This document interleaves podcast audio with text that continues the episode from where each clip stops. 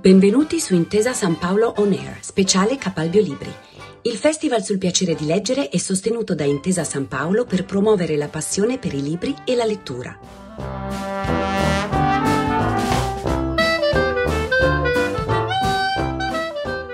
Scrittrice, vive a Roma. Tra le sue opere ricordiamo Ovunque io sia, edito nel 2008, Ti spiego nel 2010, Le Serenate del Ciclone 2015, premio Super Mondello e Mondello Giovani, il mio cane del Klondike 2017, Pranzi di famiglia 2019 premio The Bridge, conduttrice e critico, collabora con Io Donna, La Stampa, Il Venerdì di Repubblica e Il Corriere della Sera.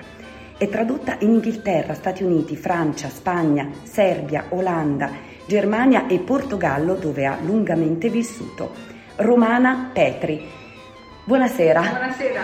Allora io come diritto le faccio la domanda di Capalbio Libri. Capalbio Libri è un festival sul piacere di leggere, quindi cos'è per lei il piacere di leggere? Beh, io sono nata con il piacere di leggere perché mio padre mi leggeva eh, i grandi classici quando ero piccola, però siccome lui era un cantante lirico e anche un attore, non solo me li leggeva, me li riassumeva, me li interpretava, quindi io sono nata con questo senso fortissimo, vedere e ascoltare, tutto quello che ascolto lo vedo proprio filmicamente e quindi il piacere della lettura per me è anche quello di entrare e di avere una, una visuale di tutto quello che mi viene raccontato, fortissima, cioè ho cominciato a leggere appena ho imparato a leggere. Stupendo. E quindi qual è il libro in, da, da, bambina che, che, le ha cambiato la vita? Oppure ce ne sono vari a seconda delle... A seconda dell'età, certo. certo. Però eh, non c'è dubbio che quando ero bambina visto l'ultimo libro che ho scritto, eh, lo scrittore che mi ha cambiato la vita è stato proprio Jack London. E il primo libro che ho letto, che mio padre già mi aveva letto, raccontato, ma che poi sono riuscita a leggere da sola dopo la prima elementare, è stato proprio Il richiamo del re. Meraviglioso. E adesso quale libro suggerirebbe? Sempre di Jack London o un libro? In generale, ma anche di Jack London no, in realtà. No, per carità, adesso non voglio, non voglio fare tutto Jack allora, ehm, tutto Cormac McCarthy. Ah, stupendo. Tutto Cormac McCarthy, soprattutto la trilogia del confine, ehm, che secondo me, la trilogia della frontiera, mh, mm, tra questi, oltre il confine, che secondo me è il più bello dei tre. E come mai suggerirebbe in questo momento questi libri? Beh, insomma, sono libri mm, epici, sono libri quelli che che ci regalano i grandi spazi, sono le grandi pianure, sono le grandi attraversate.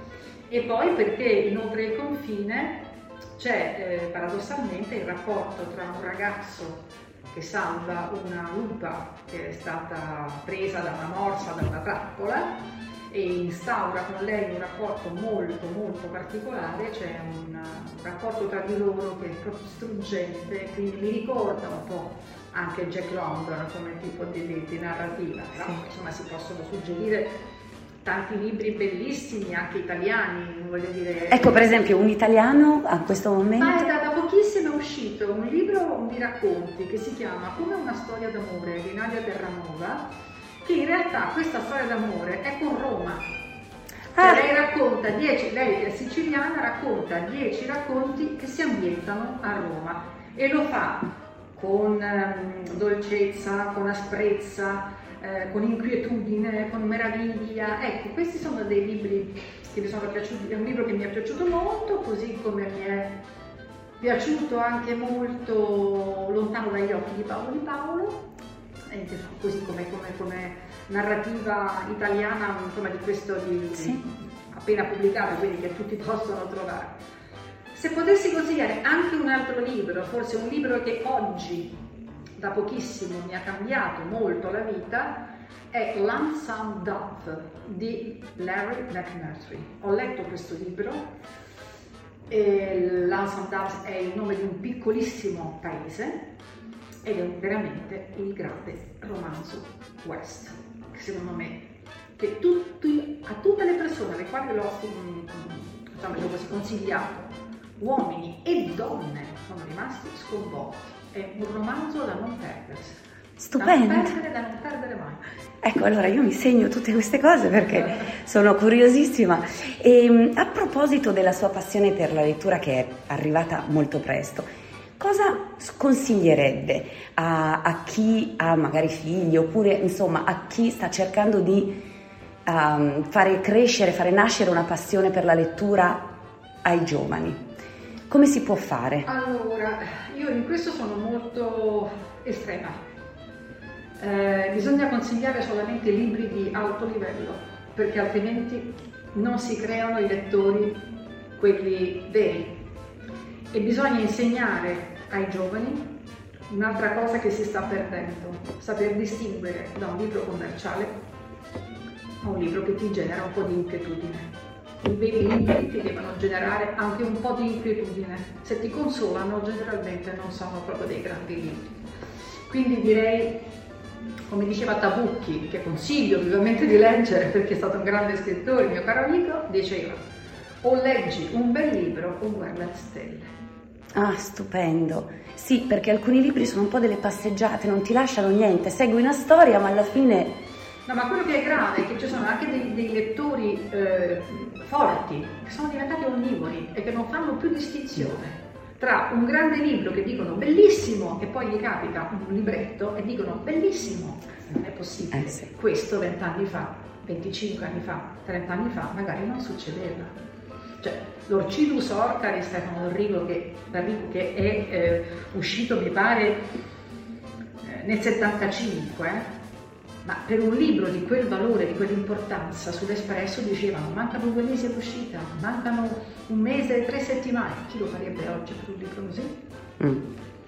Eppure a quell'epoca c'era evidentemente meno, si pubblicava di meno, si dava molta importanza alla qualità, magari anche non alla, magari c'erano anche dire, i libri che vendevano e che facevano mm, insomma poca setta, libri commerciali ci sono sempre stati però adesso sta diventando un'onda quasi irrefrenabile. E soprattutto non c'è differenza.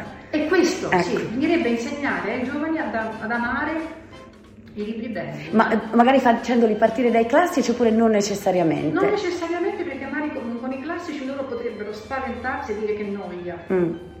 Perché poi i classici uno si li riscopre quasi sempre dopo la scuola, poi certo ci sono anche degli alunni eccezionali, io sono insegnante, quindi ci sono anche degli alunni eccezionali ai quali puoi anche dire leggiti tutto l'Orlando Furioso perché non te ne pentirai mai. Però ecco, fargli leggere un breve romanzo e fantastico, allora loro hanno meno paura. Tabucchi per esempio va benissimo per sì. ricominciare a leggere perché è uno scrittore di grande spessore, di grande complessità, ma comprensibilissimo. Allora a loro questo eh, fa un dicono, ma allora ho, ho provato, mi dicono, ho provato tante emozioni, però ho capito tutto. Poi piano piano si può anche arrivare a Gadda, eh? non è che, che, certo. che o, o, a Giorgio Manganelli, la complessità anche linguistica ha anche lei un suo valore. Beh, sì, certo, naturalmente dopo se uno legge abbastanza da riuscire a, a distinguere, certo, a creare certo, certo. una libreria interiore di, di, lessico, poi dopo uno arriva anche a Gadda, che è stupendo. Grazie mille allora. Grazie a voi, grazie a Cavallo Libri e al piacere della lettura.